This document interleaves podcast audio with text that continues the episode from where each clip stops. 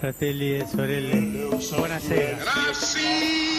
Luterilaisuus ei näy Bismillahirrahmanirrahim. täältä päin kovin paljon.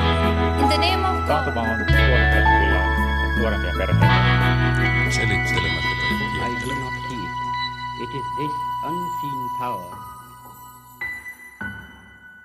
Laskiainen laskeutuu ja pääsiäinen päästää paastosta. Aika pieni osa suomalaisista on tätä paastoa viettänyt, joten suurimmalle osalle pääsiäinen on pikemminkin töistä pääsyn juhla, vapaa-päivien pidentämä viikonloppu. Silti pääsiäinen on kirkkovuoden keskus ja kohokohta, juhlien juhla, kertovat ainakin Suomen evankelisuuterilaisen kirkon nettisivut ja samaa opettaa koko kristikunta, vaikka kirkollisten sisäpiirien ulkopuolella kyllä usein kuvitellaankin joulun olevan se suuri juttu. Ja helppohan joulua onkin juhlia. Kukapa iloitsisi lapsen syntymästä. Pääsiäinen on vähän vaikea pala. Jumalan poikaa kidutetaan, hänet tapetaan raasti, seuraa ylösnousemus ja jotenkin ihmisten synnit tässä samalla tulevat anteeksi annetuksi. Vaikea tähän on eläytyä. Mistä pääsiäisessä lopulta on kyse ja miten pääsiäinen ketään puhuttelee? Kysyy Horisontti tänään. Minä olen Samuli Suompää. Ja minä olen Anna Patronen. No niin, puhutaan siis pääsiäisestä. Meillä on täällä kolme papiksi aikovaa. Martti Pyykkönen, paitsi teologi, olet myös toimittaja Sanansaattaja-lehdestä. Tervetuloa. Kiitos. Ja tervetuloa myöskin Iida Glumov, teologian maisteri, papin paikka vielä hakusessa. Hartaustekstejä kirjoitat jo Suomen evankelisuuterilaisen kirkon nettisivuille ja sitä kautta paikallislehtiin. Näin, kiitos. Ja sitten meillä on kolmas vieras Timo Laaninen ja olet yleisölle tuttu politiikasta. Olet siis ollut muun muassa keskustan puoluesihteerinä sekä toiminut neljän pääministerin ja kahden muun ministerin erityisavustajana. Tervetuloa. Kiitos. Niin, nyt eletään ensimmäistä pääsiäispäivää silloin, kun tämä ohjelma tulee ulos. Miten te yleensä vierätte pääsiäistä? Perheen parissa kirkossa käyden. Siinä varmaan ne. Entä Siida? Muakin sellainen yleensä useampana pääsiäispyhänä käyn kirkossa, että vähän vuodesta riippuen, että mitkä päivät valikoituu. Tänä vuonna poikkeuksellisesti päätin jäädä Helsinkiin, pääsee katsomaan Via Cruciksen. Timo, No mahdollisuuksien mukaan kirkossa tänä pääsiäisenä ollaan kuitenkin etelässä perheen kesken. että Tämä on poikkeus. te kuulutte poikkeukselliseen joukkoon suomalaisia, kun te käytte kirkossa myös pääsiäisenä. Pääsiäinen on kirkkovuuden suurin juhla. Kristikunta on täynnä riemua, mutta merkittävä osa seurakuntalaisista ei huomaa sitä mistään muusta kuin vapaa-päivistä. Minkä takia pääsiäinen nyt varsinaisesti on? Kuinka uskottavaa se on, että pääsiäinen on kristikunnan vuoden suurin juhla? Mitä sä ajattelette? Martti. Joulusta usein puhutaan, että kuinka se kaupallistuu ja kuinka, kuinka tavallaan, no siihen tiedätte tämän keskusteluympäristön joulu ympärille, että onko pukki nyt Coca-Colaa vai ei ja näin poispäin. Mun mielestä pääsiäisen hieno juttu on se, että, että vaikka meillä on pääsiäispupuja ja munia, niin, niin tavallaan pääsiäinen on jotain, minkä kristillinen kirkko on ihan, ihan niin itse tänne kuuskannut ja aika paljon, aika paljon niin kuin kristillisen kirkon kielellä viettävä juhla. Niin. Tosissaan kirkkovuoden suuri juhla ja mm, pyysimme teidät kolme papiksi aikovaa kertomaan meille, että miksi tämä pääsiäinen on kirkkovuoden suuri juhla. Kerro ytimekkäästi, miten itse tahdot, Timo Lainen. Mä löydän kaksi ulottuvuutta. Ja minulle se tärkein on, sanotaan suoraan se, se jälkimmäinen, eli eh, pääsiäisaamu, tyhjä hauta. Siinä on ollut monta päivää miesten juonittelua, kaikkea sitä, mitä nykyäänkin saamme lukea lehdistä joka päivä. Vääristelty oikeudenkäynti, kansan kiihottamista puolesta ja vastaan. Sitten naiset, mä tykkään erityisesti Luukkaan versiosta, naiset tulee haudalle ja saa suuren uutisen kuulla. Lähtevät sitä levittämään. Että kyllä, tässä on paljon, joka vielä tänäkin päivänä puhuttelee. Ja eh- ehkä kaikkien meidän passioiden suosio Helsingin kirkoissa kertoo tästä. Ja taitaa kirjas torstai kuitenkin kohtalaisen suosittu Jumalan palvelus olla myöskin. No tässä on kuitenkin tässä pääsiäisen vietossa, niin siinä on tämmöinen äh, raju juttu keskiöllä, keskiössä, eli hyvä mies äh, kokee kuoleman, väkivaltaisen kuoleman ristillä. Niin Ida Glumov, miten sä selittäisit tämän ajan ihmiselle, joka juoksee esimerkiksi ringissä työ, hypermarket, koti. Miten selittäisit tämän käsittämättömän jutun kristiuskossa, eli, eli tämän ristin kuoleman? Mun mielestä paras selitys, mikä siihen on, on oikeastaan se, minkä Jeesus itse antaa, eli pienoisevankeliumi. Se, että Jumala on rakastanut maailmaa niin paljon, että antoi ainoan poikansa, jotta ei yksikään, joka hänen uskoon joutuisi kadotukseen, vaan saisi iän kaikki sen elämän. Et siinä mun mielestä näkyy se, että kaikessa tässä ihan väkivallasta tai sen määrästä riippumatta on kyse kuitenkin Jumalan rakkaudesta ihmisiä kohtaan. Toi on tällainen rippikoulun vastaus. Se on oikea vastaus uskonnon tunnilla koekysymykseen, oikea vastaus rippikoulun kysymykseen.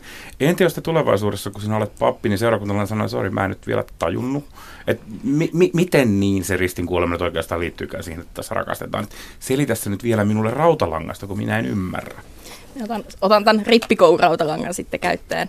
Öö, mun mielestä Tämä selittäisin sen niin, että tota, se pitää ymmärtää tämän vanhan testamentin uhri ku, mm. niin kuin, kulttuurin kautta.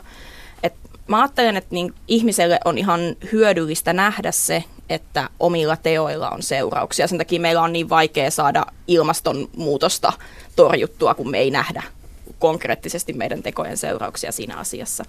Ja tää, se, että viaton mies kuolee, on semmoinen niin niin voimakas merkki, että jos miettii pelastushistorian kaarta, niin se lopulta sai meidät tajuamaan jotain tästä, että mitä meidän teot oikeasti aiheuttaa. Haluatko joku vastata tuohon ajatuksen tästä uhrikulttuurista, että miten ymmärrettävä se on meidän ajassa? Tämä kysymys on minusta kyllä tärkeä ja itse, itse pohdin sitä sillä tavalla vastakysymyksestä, kenelle tämä kysymys pitäisi esittää kun kaikki evankelistat kertoo tämän suunnilleen samalla tavalla, että Jeesus etukäteen sinne pääsiäisjuhlille tullessaan niin kuin tiesi, että miten tässä, tässä käy.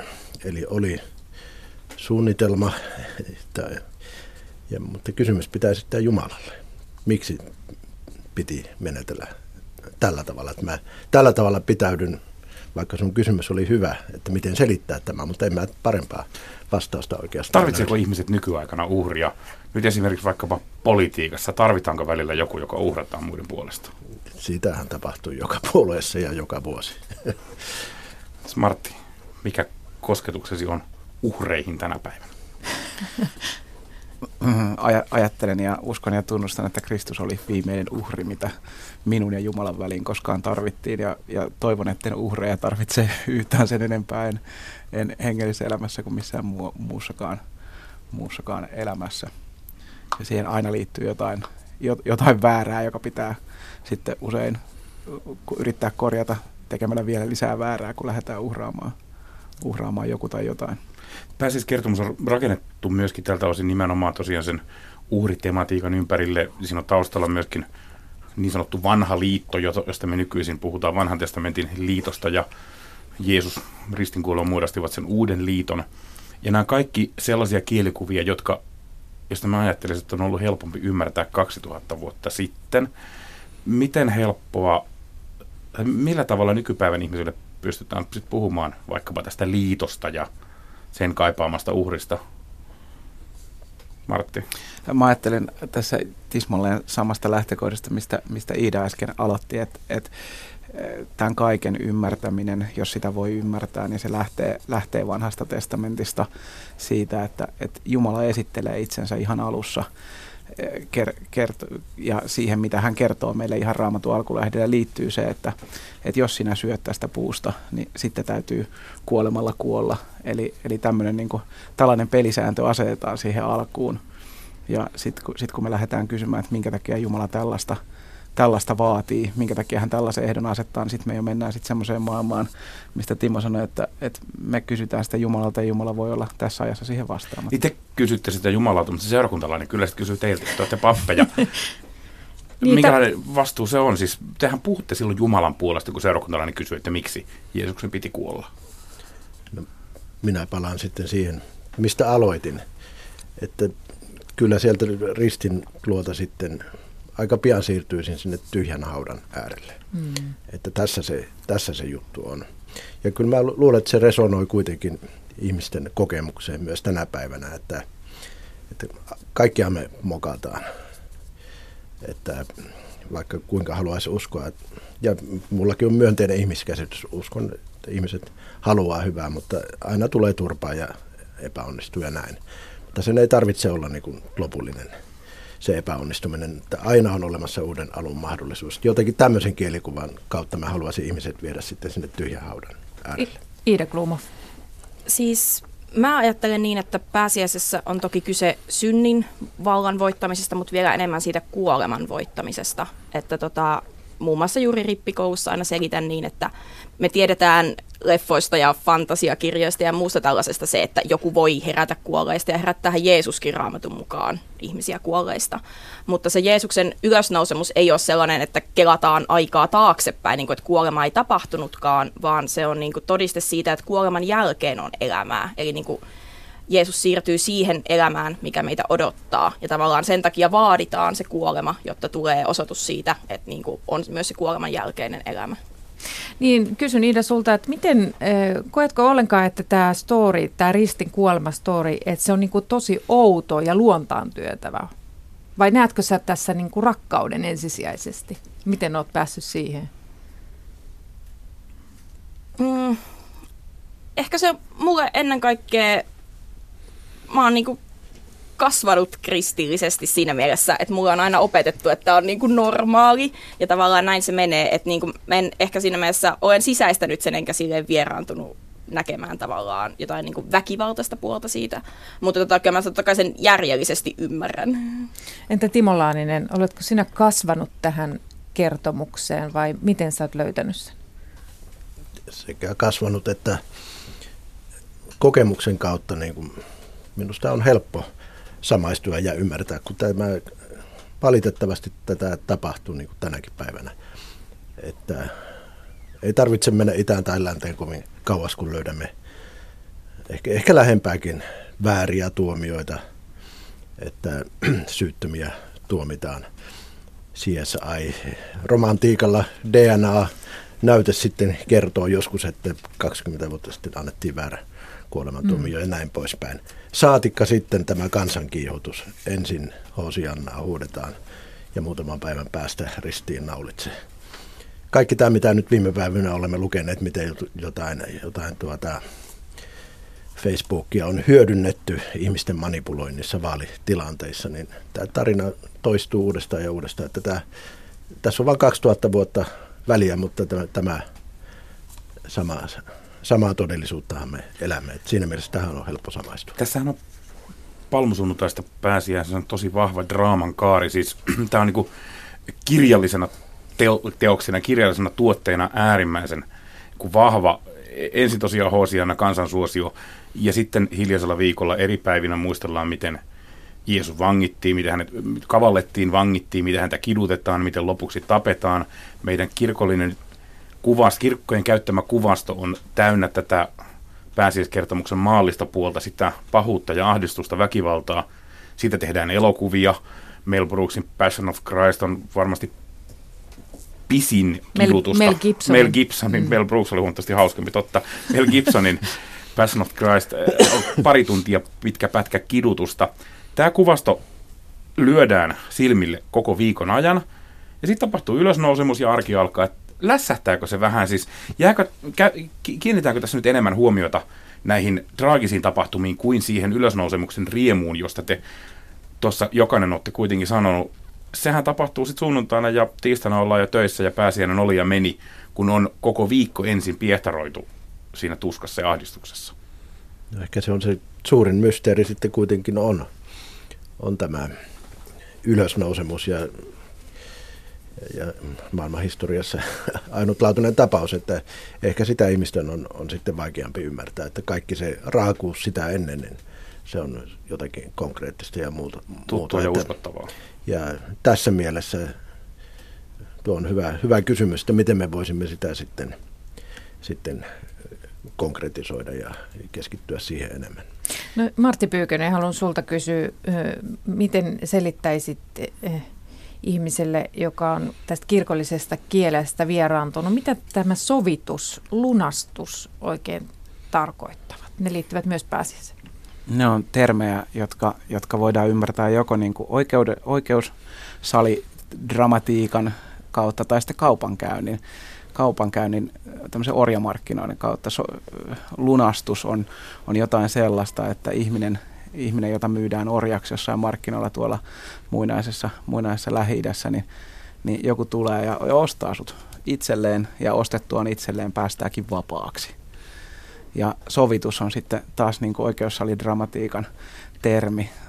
Sua ollaan tuomitsemasta, tuomitsemassa jostain rikoksesta, minkä sä oot aivan ilmiselvästi tehnyt. Ja nyt yhtäkkiä tulee toinen kaveri, joka, joka, joka ottaa, ottaa sen rangaistuksen päälleen ja, ja silloin myöskin sitten niin sovittaa sen, mikä, mikä sinun piti sovittaa. Et jos mä ajan ylinopeuttaa autolla, niin mua odottaa parin sadan sakot, mutta, mutta, mutta sitten tulee ja min, minun täytyy sovittaa ne sakot, mutta sitten tulee kaveri, joka maksaa ne minun puolesta.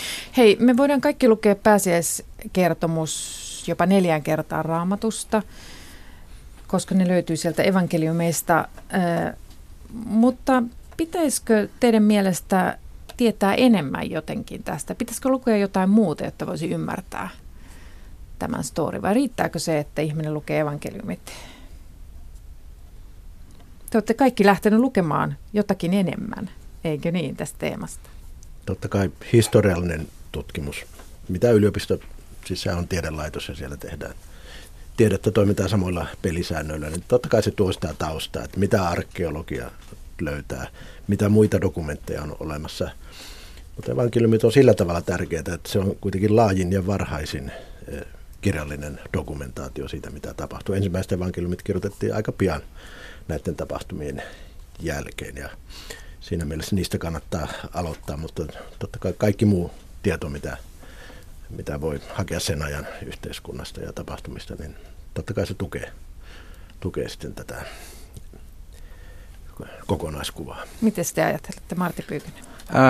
Mä ajattelen vähän toinen lähestymistapa, en suinkaan tätä lainkaan kiellä, mutta lähde, lähde kirkkoon mukaan, lähde elämään kirkkovuotta mukaan, kun Samuli sanoi tuossa äsken, että, että ensin piehtaroidaan koko paaston aikana näissä passiokertomuksissa ja sitten sit tulee pari päivää pääsiäistä ja, ja sitten sit mennäänkin jo töihin, niin vielä mitä? Siitähän se, siitähän se elämä jatkuu aina kohti helluntaita. Ensin tulee paaston jälkeisiä sunnuntaita ja sitten tulee sunnuntaita ennen helluntaita ja tavallaan, että, että, että siellähän se elää, se koko tämä draaman kaari paljon paljon laajempana kuin yhden viikolla viikonlopun mittaisena ja siellä nämä sisällöt, sisällöt elää niin kuin tässä päivässä. Ne ei elä pelkästään niiden evankeliumitekstin vaan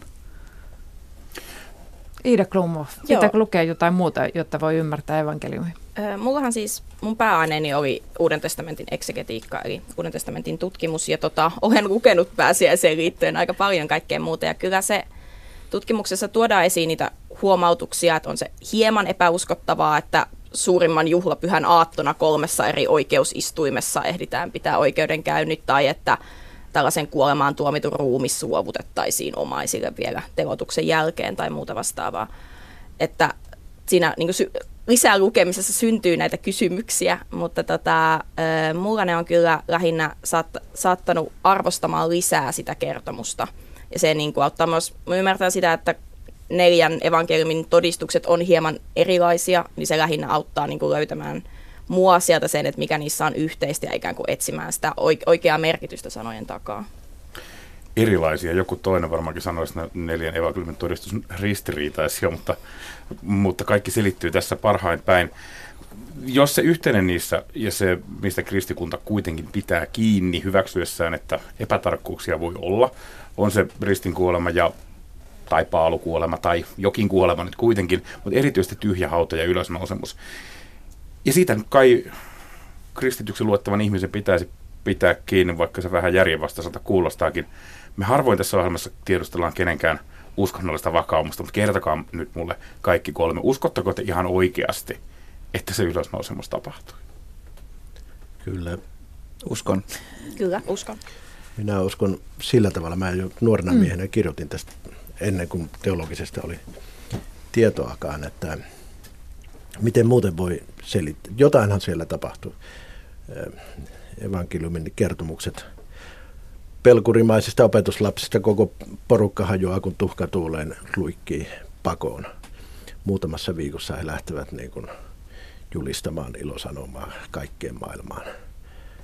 kaikkien johtajien edessä ovat valmiita, valmiita puhumaan, niin kyllä siinä täytyy jotain olla taustalla. Ja tässä mielessä tämä kaikkein hulluin selitys on samalla sitten kaikkein loogisin.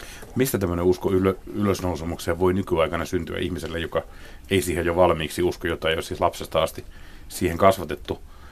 Kykenettekö te tulevaisuudessa pappina vakuuttamaan jonkun siitä, että ihan oikeasti se ylösnousemus tapahtui? Martta. En varmasti kykene, se on yksi Jumalan pyhä hengen työtä, ei, ei yhdenkään meistä. No mä ajattelen sillä tavalla, että jos ihminen odottaa omalle kohdalleen tai läheistensä kohdalle sitä, että taivaassa tavataan tai jotain muuta vastaavaa, niin, niin öö, mun mielestä sitä ei ole mitenkään kovin mahdotonta ulottaa sitten, että myös niin kuin Jeesus olisi jo siirtynyt niin kuin hetkeksi aikaa meille ihmisille näkyvään muotoon elämään sitä ylösnousemuselämää. Niin. Joo, kuuntelet Horisonttia. Kanava on Yle Radio 1. Meillä on täällä kolme teologia, lähes teologia, joista voi tulla vielä pappeja. Politiikasta tuttu Timo Laaninen, Iida Klumov ja Martti Pyykönen. Martti Pyykönen on siis toimittaja sanansaattaja lehdessä ja Iida Klumov muun muassa hartaustekstikirjoittaja. Kuinka pahasti tässä jokainen keskustelussa joutuu pitämään kieltä keskellä suuta peläten, että piispatkin saattavat kuunnella tätä ohjelmaa ja joskus päättää, voiko teistä tulla pappeja, mutta hyvin olette vetänyt tähän asti näin niin kuin toimittajan näkökulmasta katsottuna. Miten hyvin teologinen tiedekunta, tiedeyliopiston tarjoama akateeminen opetus on teitä valmistanut näihin kysymyksiin, joista me ollaan nyt puhuttu? Iida, sä oot eksegeetti, eli lukenut, tutkinut raamattua, niitä eroavaisuuksia tai ristiriitaisuuksia ja muita vanhoja kirjoituksia useammalla kuin yhdellä jo kauan sitten kuolleella kielellä. Miten se valmistaa sinua kohtaamaan seurakuntalaista seurakuntalaisen kysymyksiä? Mun mielestä oikeastaan melkein mitään, mitä teokisen luennoilla on sanottu, ei voi sellaisenaan mennä toistamaan kirkossa. Koska se on salattua ja vaikeaa. Öö, no lähinnä siksi, että se on akateemista kielenkäyttöä mm. ja se on eri konteksti. Ja se mun mielestä teologinen koulutus antaa niin kuin todella hyviä sivistyksellisiä ja ajattelun välineitä ja paljon klassista ja nykyaikaista tietopohjaa siitä, miten näistä asioista pitää ajatella, mutta että sen teologinen tiedekunta kyllä jättää ihan jokaiselle opiskelijalle itselleen sen väännöksen päässä, että miten minä sanon tämän seurakunnalle. Martti Pyykönen ja Timo Laaninen, m- miten tämä teologinen tiedekunta on valmistanut teitä pappeuteen? No, omalta osaltani näin kyllä suunnilleen niin kuin, niin kuin Idakin. Ja tässä on jännä tämä meidän tutkintorakenne, että ensin tehdään neljä 5 vuotta. Ne, jotka tekee koko tutkinnon, niin paukuttaa sitä tiedettä. Ja lopuksi on sitten 20 opintopistettä papin ammattikoulua. Näin sen voisi kuvata. Hirveän työläs osio, jossa, jossa tuota kirkon kanssa sovitulla tavalla sitten käydään sitä seurakuntaelämän keskeistä sisältöä, Jumalan palveluksia, sieluhoitoa, uskontokasvatusta lävitse. Ja se on minusta ollut erittäin hyvä ammattikoulu osio tämä, tämä viimeinen vaihe. Mutta siis kysymykseen siitä, että miten se valmistaa kohtaamaan ihmisten perimmäisiä uskonnollisia kysymyksiä, niin kyllä se, se tietysti pitää olla sitten sisäsyntyistä. Olemme tiedeyliopiston kasvattaja. Martti Pyykönen. Komppaan kyllä molempia. Mulle ehkä eksegetiikan opinnot oli itselle opintojen alkuvaiheessa aika semmoinen stressaava, ahdistava kokemus, mutta sitten kerran pulahdin Systiksen laitoksen lempeisiin vesiin ja rakastuin. Systiksen laitos tarkoittaa siis systemaattista teologiaa, eli dogmeja ja sitä, mitä kristinuskosta oikeastaan pitäisi ajatella, tietävät eksegeetit niistä raamatun teksteistä sitten ihan mitä tahansa. Niin, olisin vielä palannut tuohon pääsiäiseen, että nyt kun mietitään sitä, että olette opiskellut teologisessa, niin onko ne opiskelu teologisessa vaikuttanut esimerkiksi näihin ajatuksiin pääsiäisestä ja ristinkuolemasta ja syntien anteeksi antamisesta? Vai tuleeko tämä pääsiäisen uskonnollinen merkitys teille kuitenkin jostain muualta? Onko se esimerkiksi antanut siihen aineksi, että olette hahmottanut tämän mysteerin paremmin? Mä vastaisin pikku paradoksilla, että minun osaltani tämä teologinen tiedekunta on avannut ehkä enemmän asian poliittista puolta. Hmm, kerro lisää.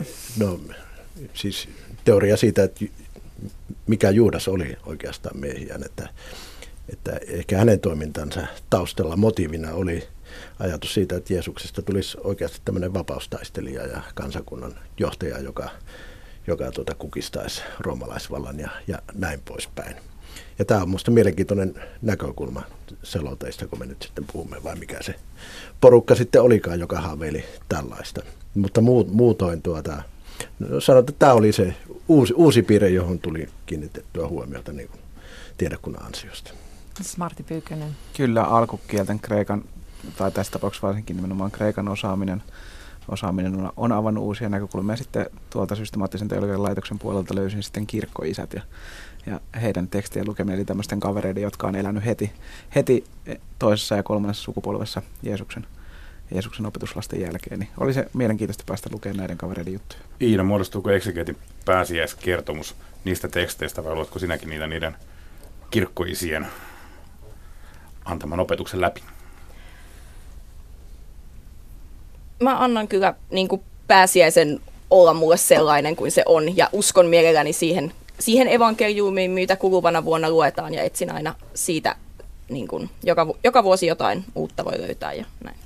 Hei, konservatiivien joukossa joskus äh, tällaisen olen kuullut tämmöisen letkautuksen, että aloitti hengessä, lope, aloitti hengessä, lopetti Helsingin teologisessa yliopistossa. Eli käytännössä tämä tarkoittaa, että oli vahvasti uskossa ja sitten kun se ihminen meni sinne Helsingin yliopistoon, niin se usko kuoli.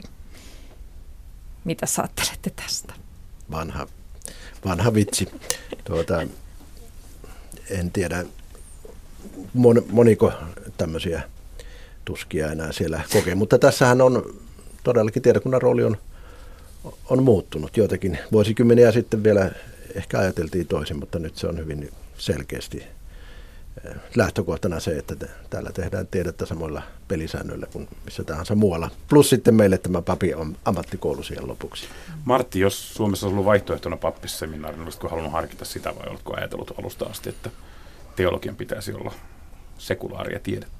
En ole koskaan pohtinut kysymystä, mutta, mutta ajattelen kyllä, että, että, että pappien, mistä Timo on puhunut tästä pappien ammattikoulutuksesta, niin kyllä siihen pitäisi panostaa enemmän. Ja, ja ei se huono asia olisi, että kirkko pyörittäisi myöskin omaa, omaa seminaaria, ei, ei, ei korvaamaan teologian opintoja, mutta täydentämään niitä.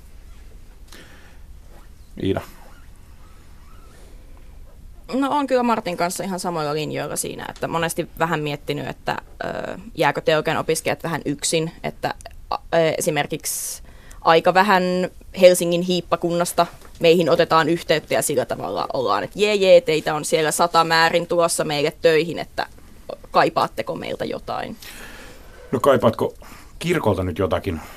Pappisura lähestyy, kun mä löydät sopivan paikan, niin olisiko kaivannut huomattavasti enää Martti tässä kaipasi ammatillista koulutusta enemmän. Uskot sä, että sä nyt voisit olla valmis pappi jo sillä, että olet teologian maisteri ja löytäisit sen paikan, saisit vihkimyksen?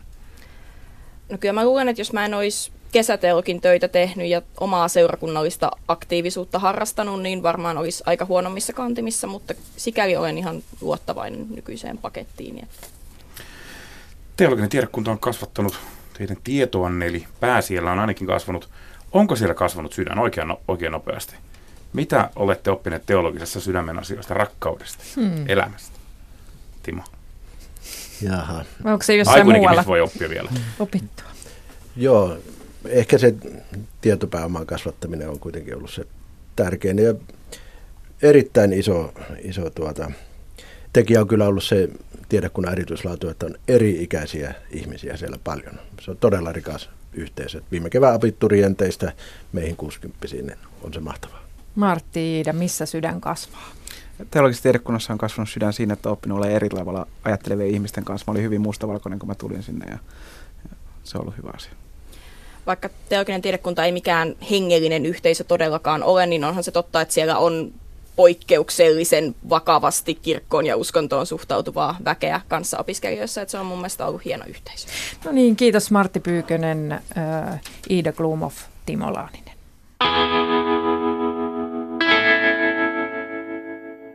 Nykyisin pääsiäisenä on sallittua käydä myös maallisissa riennoissa, jopa elokuvissa, ja moni onkin käynyt katsomassa ohjaaja Garth Davisin elokuvan Maria Magdalena.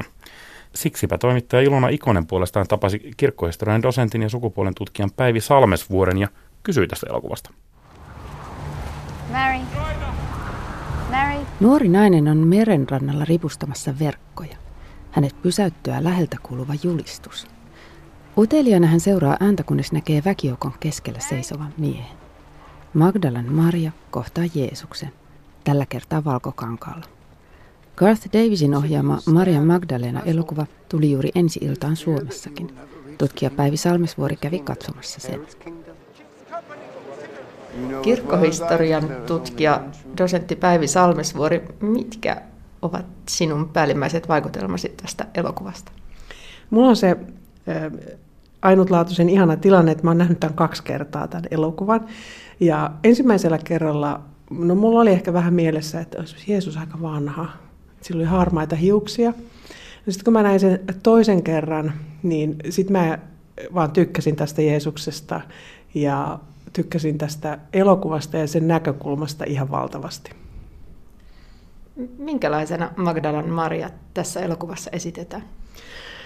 Koko elokuva lähtee nimenomaan katsoon vuoden 1933 tapahtumia Magdalan Marian silmien läpi. Ja Maria on aika erilainen kuin mitä jotkut sellaiset vähän kliseiset ja pinnalliset kuvat Mariasta, mitä on totuttu kuulee ja näkeen. Maria on tässä itsenäinen, hirveän älykäs, äh, hirveän hyvä tunnetaidoiltaan tai tällaiselta empatiakyvyltään, hyvin arvostettu yhteisössänsä ja jopa omapäinen nainen. Tämä yhteisö, jossa hän elää, on tämmöinen pieni kalastuksesta elantonsa saava juutalaisyhteisö, joka elää aika vaatimatonta ja köyhääkin elämää. Mitä ajattelet, miten todenmukaisen kuvan tämä antaa niin ajanlaskun alun juutalaisista yhteisöistä? Tämä elokuvan taustalla on ihan valtavan upea viimeisimpien tutkimusten käyttö. Ja jopa se rukoushuone tai synagoga, joka tässä on, niin näytti noin 20 kertaa 20 metriä kokoiselta, jolla se rauniot on löydetty ihan hiljan Migdalin kylästä, joka on se sama paikka kuin mikä Magdala tässä Uuden testamentin teksteissä on. Ja muutenkin hirveän uskottava ja sellainen, tässä ei lähetä jotenkin mässäileen yhtään millään, vaan hyvin vähäeleisesti ja tuodaan sitä arkea, myös sitä perheen ja sen suvun suhteita ja naisten asemaa, miesten asemaa ja esimerkiksi sitä, että naisen pitäisi alistua perheen pään, joka on sitten yleensä isä tai isoisä, niin hänen tahtoonsa. Niin tässä kuvataan Marian ja hänen isänsä suhde lämpimänä ja, ja arvostavana, mutta kuitenkin kun isä ja ilmeisesti Marian isoveli päättävät, että Marian on aika mennä naimisiin, niin hän ei voi siihen oikein vastaan sanoa. Joo, Maria joutuu tässä sisäiseen ristiriitaan selvästi ja, ja se, just se Marian vahvuus ja omatahtoisuus nousee esiin, että hän ei haluaisi mennä naimisiin tämän yhden leskimiehen kanssa. Ja sitten tässä elokuvassahan miesten ratkaisu tähän oma päisen naisen ongelmaan on, että, että ajetaan demoneita ulos tästä, jotta hän suostuisi ja rauhoittuisi. Ja se on aika vahva kohtaus ja aika epämiellyttävä myös. Ja siinä vaiheessa sitten myös, tai vähän sen jälkeen, niin Jeesus tulee elokuvaan mukaan. Joo, sitten tämä Jeesus ja hänen seuraajiensa porukka alkaa kiinnittää Maria huomiota ja se on hirveän hienovireisesti kuvattu Maria ja Jeesuksen ensimmäiset kohtaamiset ja, ja niissä Jeesus taitaa jopa vähän nauraa ja hymyilläkin tai usein, usein tässä elokuvassa ainakin kolme kertaa ja mikä on aika tavatonta. Hyvin inhimillinen Jeesus, mutta myös sellainen tarkka, silmänen, viisas Jeesus, joka toteaa Marialle, että ei sussa mitään demoneita ole. I'll be with you. Maria liittyy Jeesuksen seuraajien joukkoon ja monivaiheinen matka kohti Golgataa alkaa. Melkein 600 vuotta myöhemmin Paavi Gregorius tekee Mariasta syntisen naisen ja keskiajan legendat vievät Marian seuraajinen Eurooppaan. Ranskaan, missä hän perustaa Merovingien kuningassuvun ja päätyy lopulta 2000-luvun alun menestyskirjaan Da Vinci Koodiin Jeesuksen vaimoksi. Väite, jolle tutkijat muuten eivät löydä perusteita. Mutta nyt puhutaan siitä, mikä oli Marian rooli kristinuskon syntyvaiheissa ja minkälaisen tulkinnan tämä elokuva siitä esittää. Tutkija Päivi Salmesvuori. Kuka Magdalan Maria oli? No, Uuden testamentin kirjoituksissa on noin neljä erilaista Maria-kuvaa ja Ja, ja se nyt ainakin voidaan sanoa, että, että Magdala Maria oli yksi naisista, jotka oli Jeesuksen lähipiirissä, seurasi tätä opetuslapsijoukkoa ja sekin voidaan sanoa varsin varmasti, että Marialle kehkeytyi ihan, ihan niin kuin Jeesuksen kuoleman jälkeen maine, että hän on ylösnousemuksen ensimmäinen todistaja tai ensimmäisiä todistajia. Ja sitten sitä kautta lähti tämmöinen 2000-vuotinen arvostus, Magdala Marian arvostus, ja hänelle annettiin tämmöinen arvonimi vielä kuin apostoli ja apostoli. Eli hän ensimmäisenä kohtasi ylösnouseen ja vei sitten apostoleille tiedon tästä asiasta. Ei, nämä Uudessa testamentissa olevat evankeliumit kertovat Marjasta jonkin verran, mutta sitten on joukko kirjoituksia, jotka on Uuden testamentin ulkopuolella, joita sanotaan apokryfikirjoiksi. Voisitko hieman kertoa, mitä ne ovat? Joo, no sitten Uuden testamentin kirjakokoelmahan hyväksyttiin neuvotellen ja sopien, että mitkä nyt sitten siihen ydinkokoelmaan hyväksytään. Takana on myös keskustelu oikeasta opista ja sopiminen siitä, että mikä hyväksyttäisiin oikeaksi opiksi. Ja nämä ulkopuolelle jääneet kirjoitukset, osa niistä kilpaili varmaan ihan pääsystä tähän niin sanottuun kaanoniin, mutta esimerkiksi Marian evankeliumi ja Filipuksen evankeliumi jäivät ulkopuolelle, ja niissä, varsinkin Marian evankeliumissa, Magdalena Maria on siis pääosan esittäjä ikään kuin, ja, ja siinä ää, Maria on nimenomaan se henkilö, joka ymmärsi Jeesusta ehkä parhaiten. Ja siinä kuvataan valtava hienosti esimerkiksi, ja mielestäni varsin uskottavasti sitä, että opetuslapset saattoi olla vähän mustasukkasiakin tästä aiheesta, ja se ei ollut ihan helppoa, että nainen olisi ollut niin korkeassa asemassa tässä apostolien joukossa. Ja Filipuksen evankeliumi on vähän vastaavanlainen, ja siinä jopa sitten tulee nämä keskustelut ehkä vielä avoimemmin, että voisiko Jeesus, voisiko Herramme voinut arvostaa naista noin paljon tai niin, niin kuin enemmän kuin meitä miehiä. Ja, ja siinä sitten selitetään asioita ja ehkä tarjotaan myös yksi sitten vähän, vähän tylsäkin ratkaisu, että, että oikeastaan, että Jeesus tekee Mariasta miehen. Niissäkö jotenkin Magdala Marian ja Pietarin välillä on jonkinlaista kilpailua? Joo, no, tämä Pietari, jolla on tämä maine, maine olla tämä peruskallio ja jolle, jolle sitten kirkko rakennetaan, niin hänen suuhunsa laitetaan näitä sanoja, että voisiko, voisiko Herra olla pitänyt Mariaa niin meitä miehiä parempana. Ja tässä elokuvassa tulee se vähän samantapainen vastakkainasettelu esiin. Pietari edustaa sellaista institutionaalista, ehkä aika opillisestikin tarkkaa linjaa, joka lähtee rakentamaan tätä, mistä kehkeytyy katolinen kirkko, läntinen kirkko. Ja sitten Maria edustaa, edustaakin vähän toisenlaista opillista linjaa, jossa ytimessä on, on myötätunto ja rakkaus ja ihmisten kohtaaminen kulloinkin siinä ja nyt. Se tulee tässä elokuvassa äärettömän vahvana viestinä. Miten mahdollisena pidät sitä, että tämmöinen tässä elokuvassa kuvattu, tämmöinen ei nyt varsinaisesti valtataistelu, mutta kuitenkin tämmöinen niin kuin, mm, erilaisten painotusten ja erilaisten tavalla perintöjen äh, keskustelu olisi käyty? Näin itse asiassa varmaan on käynyt. Ja jos, jos lähdetään katsomaan sitä, mutta vähän ehkä eri lailla, jos lähdetään katsomaan sitä tilannetta, niin miksi kristiusko lopulta edes eteni eikä, eikä kuihtunut omaan kummallisuuteensa, koska sehän on vähän kummallinen uskonto, että siinä ei oikein ole, se päähenkilö kuolee. Ja, ja on aika yllättävää, että se jatkuu se, se tämän päähenkilön eli Jeesuksen ympärillä pörrääminen.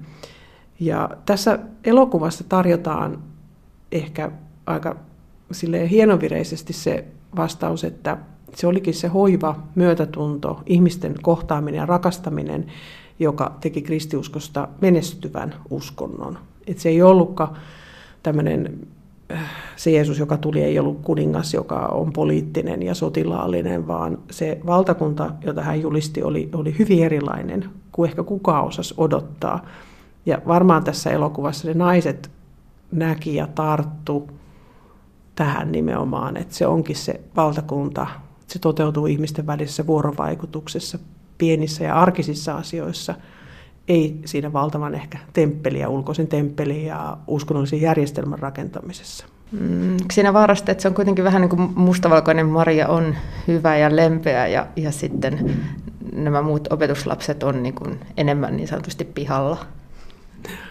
Voi olla näinkin, näinkin mutta sitten sit toisaalta tämä lähinnä monipuolistaa sitä, sitä kuvaa kristiuskon alusta.